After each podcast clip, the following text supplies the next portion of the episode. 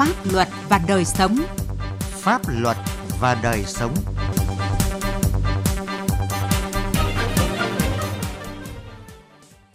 Xin kính chào quý vị và các bạn. Thưa quý vị, Nghị quyết Đại hội Đảng lần thứ mười ba khẳng định tiếp tục đẩy mạnh cải cách tư pháp hướng đến xây dựng nền tư pháp trong sạch, vững mạnh, dân chủ, nghiêm minh, bảo vệ công lý, từng bước hiện đại, phục vụ nhân dân, phụng sự Tổ quốc Việt Nam xã hội chủ nghĩa. Trong đó, cải cách tòa án và hoạt động xét xử là trung tâm của cải cách tư pháp. Vậy cải cách tư pháp mà trọng tâm là hoạt động xét xử của tòa án đã đạt được những gì? Làm sao để tòa án thực sự có vị trí trung tâm thực hiện quyền tư pháp? Chương trình Pháp luật và đời sống hôm nay chúng tôi đề cập nội dung này. Mời quý vị và các bạn cùng nghe.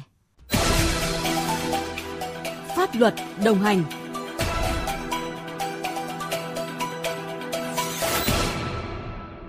Thưa quý vị và các bạn, trong năm hai nghìn không trăm hai mươi mốt, Tòa án Nhân dân đã triển khai thực hiện tốt nhiệm vụ theo tinh thần cải cách tư pháp của Đảng và các nghị quyết của Quốc hội về công tác của tòa án. Chất lượng, hiệu quả hoạt động của tòa án đã có những chuyển biến tích cực, góp phần đấu tranh có hiệu quả với các loại tội phạm, bảo vệ công lý, bảo vệ quyền và lợi ích hợp pháp của nhà nước, các tổ chức xã hội và quyền cơ bản của công dân.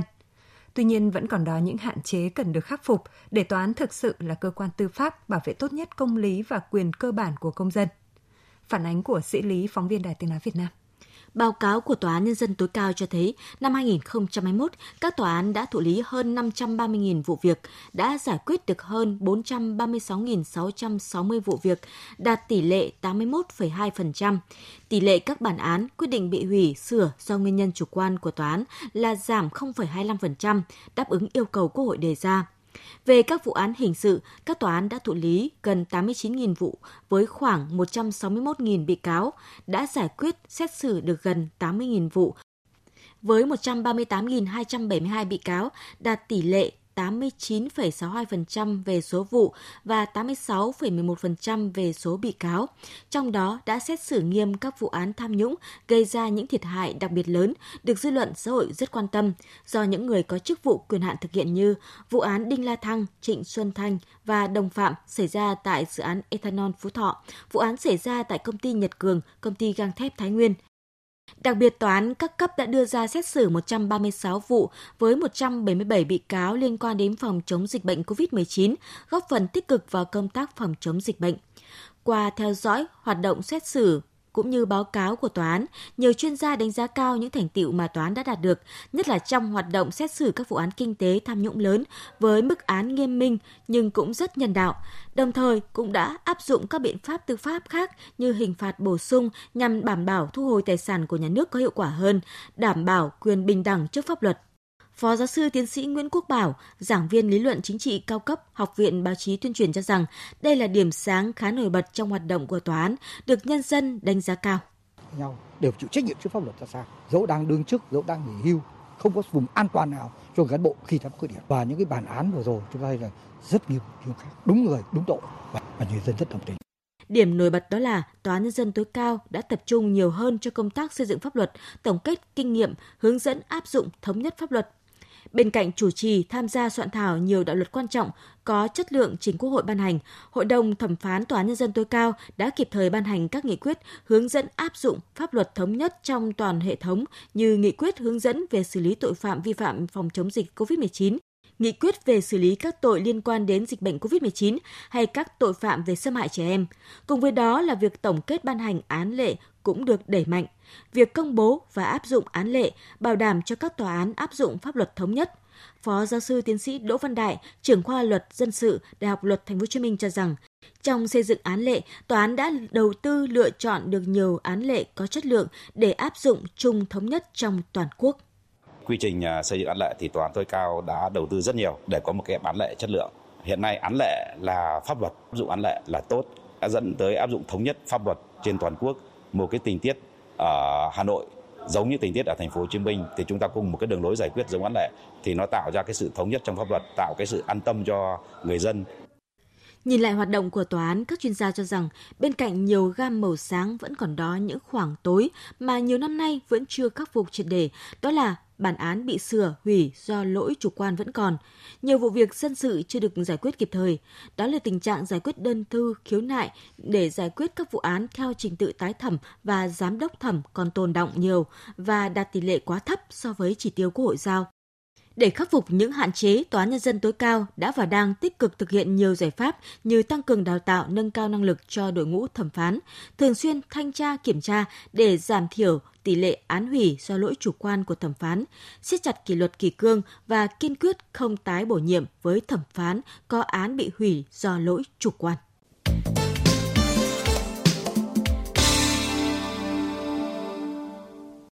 Thưa quý vị và các bạn, như chúng tôi vừa đề cập, hoạt động của hệ thống Tòa Nhân dân đã có những đổi mới với chất lượng cao hơn nhưng vẫn chưa đạt mục tiêu của chiến lược cải cách tư pháp và sự mong đợi của nhân dân. Vậy cần làm gì để tòa án đảm đương được nhiệm vụ là cơ quan trung tâm của thực hiện quyền tư pháp? Theo nhiều chuyên gia, với việc triển khai thực hiện các nghị quyết không tám, nghị quyết bốn mươi chín và chiến lược cải cách tư pháp, cũng như các đạo luật mới về tố tụng, về tổ chức các cơ quan tư pháp đã nâng cao vị trí vai trò của tòa án trong thực hiện quyền tư pháp. Hoạt động của tòa án cũng đã nâng cao hơn trong việc bảo vệ công lý, bảo vệ quyền con người, bảo vệ chế độ. Tuy nhiên, chúng ta cần phải có những cải cách căn bản hơn, mạnh mẽ hơn. Ủy viên Bộ Chính trị, Bí thư Trung ương Đảng, Chủ tịch Hội đồng Lý luận Trung ương, Giám đốc Học viện Chính trị Quốc gia Hồ Chí Minh, Nguyễn Xuân Thắng nêu rõ, mục tiêu định hướng của Đảng về cải cách tư pháp đến năm hai không hai không vẫn nguyên giá trị. Nghị quyết Đại hội Đảng lần thứ mười ba khẳng định tiếp tục đẩy mạnh cải cách tư pháp hướng đến xây dựng nền tư pháp trong sạch, vững mạnh, dân chủ, nghiêm minh, bảo vệ công lý, từng bước hiện đại, phục vụ nhân dân, phụng sự Tổ quốc Việt Nam xã hội chủ nghĩa, trong đó cải cách tòa án và hoạt động xét xử là trung tâm của cải cách tư pháp. Vì vậy, trong giai đoạn tới đây, cần tiếp tục có chiến lược cải cách tư pháp, trong đó tập trung nhiều hơn cho cải cách tòa án, đặc biệt nên nghiên cứu giao quyền giám sát bảo vệ hiến pháp cho tòa án và có những đảm bảo thực hiện tốt hơn quyền độc lập trong xét xử của thẩm phán. Trong giai đoạn từ nay cho đến năm hai không ba không, việc đổi mới hoạt động tổ chức của ngành tòa án vẫn là nhiệm vụ trung tâm của tiến trình cải cách tư pháp ở Việt Nam. Hiến pháp năm hai không một ba nêu rõ Tòa án Nhân dân có trách nhiệm cùng với các cơ quan khác của nhà nước và toàn thể nhân dân bảo vệ hiến pháp, song vẫn chưa có thiết chế riêng như là Tòa án Hiến pháp để mà giám sát tính hợp hiến của các đạo luật, nghị quyết do Quốc hội ban hành. Do đó về lâu dài nên cái nếu đề xuất phương án giao việc này cho Tòa án Nhân dân tối cao. Quan niệm hiện đại cho rằng một nền tư pháp độc lập là yếu tố cấu thành quan trọng của nhà nước pháp quyền và chức năng xét xử là quyền riêng của Tòa án Nhân dân. Theo đó, sự độc lập và chỉ tuân theo pháp luật của thẩm phán và hội thẩm nhân dân là yếu tố đảm bảo quan trọng của công lý. Giáo sư tiến sĩ Võ Khánh Vinh, nguyên Phó Chủ tịch Viện Hàn lâm Khoa học Xã hội Việt Nam cho rằng, hoạt động xét xử của tòa án theo các nguyên tắc như xét xử có hội thẩm tham gia, nguyên tắc thẩm phán và hội thẩm xét xử độc lập, nguyên tắc xét xử công khai, xét xử tập thể, nguyên tắc bảo đảm quyền bào chữa của bị can, bị cáo, quyền bảo vệ lợi ích hợp pháp của đương sự. Tuy nhiên, trong thực tế thì chúng ta chưa tạo ra được nhiều cơ chế điều kiện đảm bảo cho sự độc lập trong xét xử của tòa án. Phải mở rộng tính độc lập của quyền tư pháp. Thứ nhất là độc lập về vị trí, vai trò trong cơ chế quyền lực nhà nước. Thứ hai là độc lập về quyền năng. Thứ ba là độc lập về chủ thể thực hiện là tòa án và độc lập về thẩm phán và hội thẩm nhân dân và độc lập mỗi cấp xét xử, độc lập về thức thức thực hiện quyền là tố tụng, không có chỗ nào có một phương thức tố tụng riêng như trong tự tòa án. Rồi độc lập trong việc đưa ra phán quyết là bản án và quyết định, và đặc biệt độc lập ở nghĩa là tự chịu trách nhiệm trước công lý và trước pháp luật, và độc lập ở nghĩa là nghiêm cấm mọi sự can thiệp. Muốn tòa án thực sự là trung tâm của hoạt động tư pháp thì ngoài việc thực hiện tốt các nguyên tắc tố tụng, đảm bảo sự minh bạch công khai mọi hoạt động thì cần nhanh chóng xây dựng và thực hiện đề án tổ chức tòa án khu vực. Ông Nguyễn Đức Hà, nguyên vụ trưởng vụ tổ chức cơ sở đảng, Ban Tổ chức Trung ương nêu quan điểm. Rõ ràng cái việc triển khai đổi mới sắp xếp tổ chức bộ máy của ngành tòa án tinh gọn, hoạt động hiệu lực hiệu quả, nó có những thuận lợi nhất định, là một cái chủ trương rất lớn để làm thế nào để cho cái bộ máy của hệ thống tòa án của chúng ta tinh gọn, có hiệu lực hiệu quả, làm sao để tòa án xét xử một cách là công khai, công bằng, minh bạch và quan trọng nhất là gì? Là xét xử đúng người, đúng tội, không để oan và cũng không để bỏ sót tội phạm. Đây là những cái tư tưởng rất lớn mà trong nghị quyết của Trung ương cũng như là nghị quyết của Bộ Chính trị đã đề cập đến. Nhằm đảm bảo cho tòa án là trung tâm của hoạt động tư pháp theo tinh thần nghị quyết Đại hội Đảng Toàn quốc lần thứ mười ba và quy định của Hiến pháp, chúng ta đã và đang nỗ lực thực hiện sắp xếp lại tổ chức bộ máy nhân lực cho tòa án và các cơ quan tiến hành tố tụng. Tuy nhiên, bản thân các thẩm phán và cán bộ tòa án phải thực sự công tâm và có tư duy pháp lý khoa học, thực hiện tốt và đầy đủ các nguyên tắc tố tụng, đảm bảo công khai, minh bạch, bình đẳng và giữa các bên tham gia tố tụng.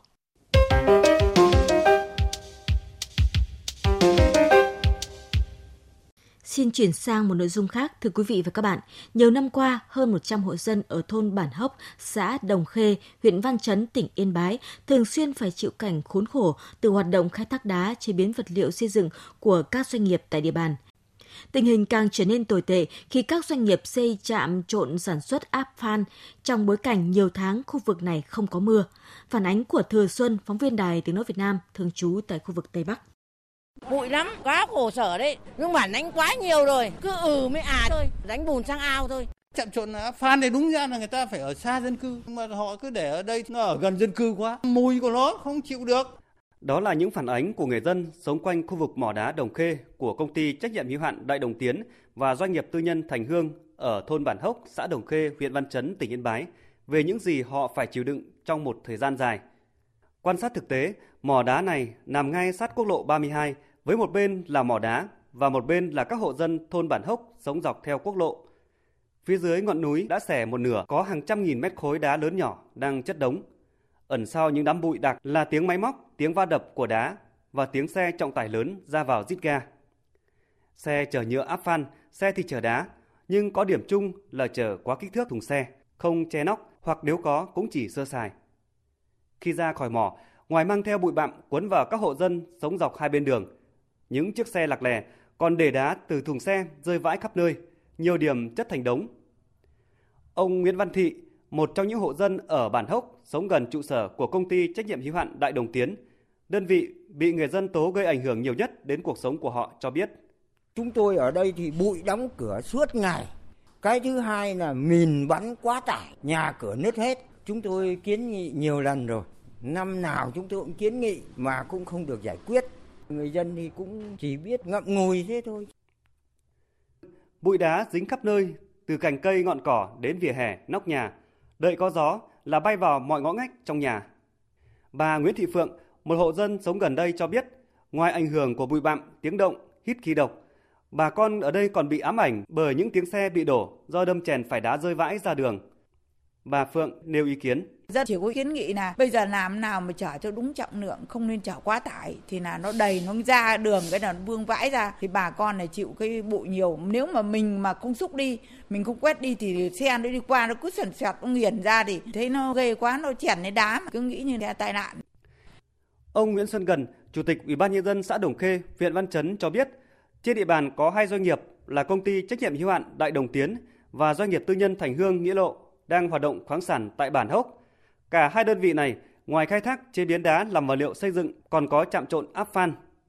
Hàng năm, xã vẫn nhận được phản ánh của người dân về hoạt động của hai công ty này ảnh hưởng đến cuộc sống của họ. Tuy nhiên, với thẩm quyền của xã cũng chỉ có thể trao đổi, nhắc nhở. Xã cũng đã trao đổi trực tiếp với công ty và doanh nghiệp khai thác làm sao đảm bảo cái giờ giấc, không làm sớm quá mà cũng không làm muộn quá, ảnh hưởng đến người dân. Về khói bụi thì cũng đề nghị sao đảm bảo đỡ cái khói bụi mà ra đường. Về cái trạm trộn áp phan, Ủy ban xã đã đến làm việc về cái vấn đề đốt áp phan. Thế còn về lượng nổ mìn, ấy, xã vẫn thường xuyên đôn đốc nhắc nhở doanh nghiệp làm sao đảm bảo không gây rung chấn đến nhà cửa của người dân. Tuy nhiên là các doanh nghiệp cũng không đảm bảo được cái thường xuyên cái việc thì vẫn có ý kiến phản ánh của người dân. Được biết, công ty trách nhiệm hữu hạn Đại Đồng Tiến do ông Trần Thành Công là người đại diện pháp luật, có địa chỉ ở xã Đồng Khê, huyện Văn Chấn. Công ty này hiện đang tiếp tục được tỉnh Yên Bái cho thuê hơn bảy mươi lăm nghìn mét vuông đất ở thôn Bản Hốc để hoạt động khoáng sản, thời hạn đến năm hai nghìn không trăm bốn mươi hai. Còn doanh nghiệp tư nhân Thành Hương Nghĩa Lộ thì do ông Vũ Văn Thành đại diện pháp luật. Từ nay đến năm hai nghìn không trăm bốn mươi mốt, đơn vị này cũng được tỉnh Yên Bái cho thuê gần hai mươi hai nghìn mét vuông đất ở khu vực này để khai thác và chế biến vật liệu xây dựng. Các kiến nghị của người dân không được xử lý dứt điểm, cộng với các doanh nghiệp tiếp tục được mở rộng hoạt động với thời hạn dài như vậy, khiến người dân ở thôn Bản Hốc nói riêng, người dân xã Đồng Khê, huyện Văn Chấn, tỉnh Yên Bái nói chung lo ngại cuộc sống của họ sẽ bị ảnh hưởng qua nhiều thế hệ. Thưa quý vị, đến đây thời lượng dành cho chương trình Pháp luật và đời sống đã hết. Chương trình do biên tập viên Sĩ Lý biên soạn. Cảm ơn quý vị và các bạn đã quan tâm theo dõi.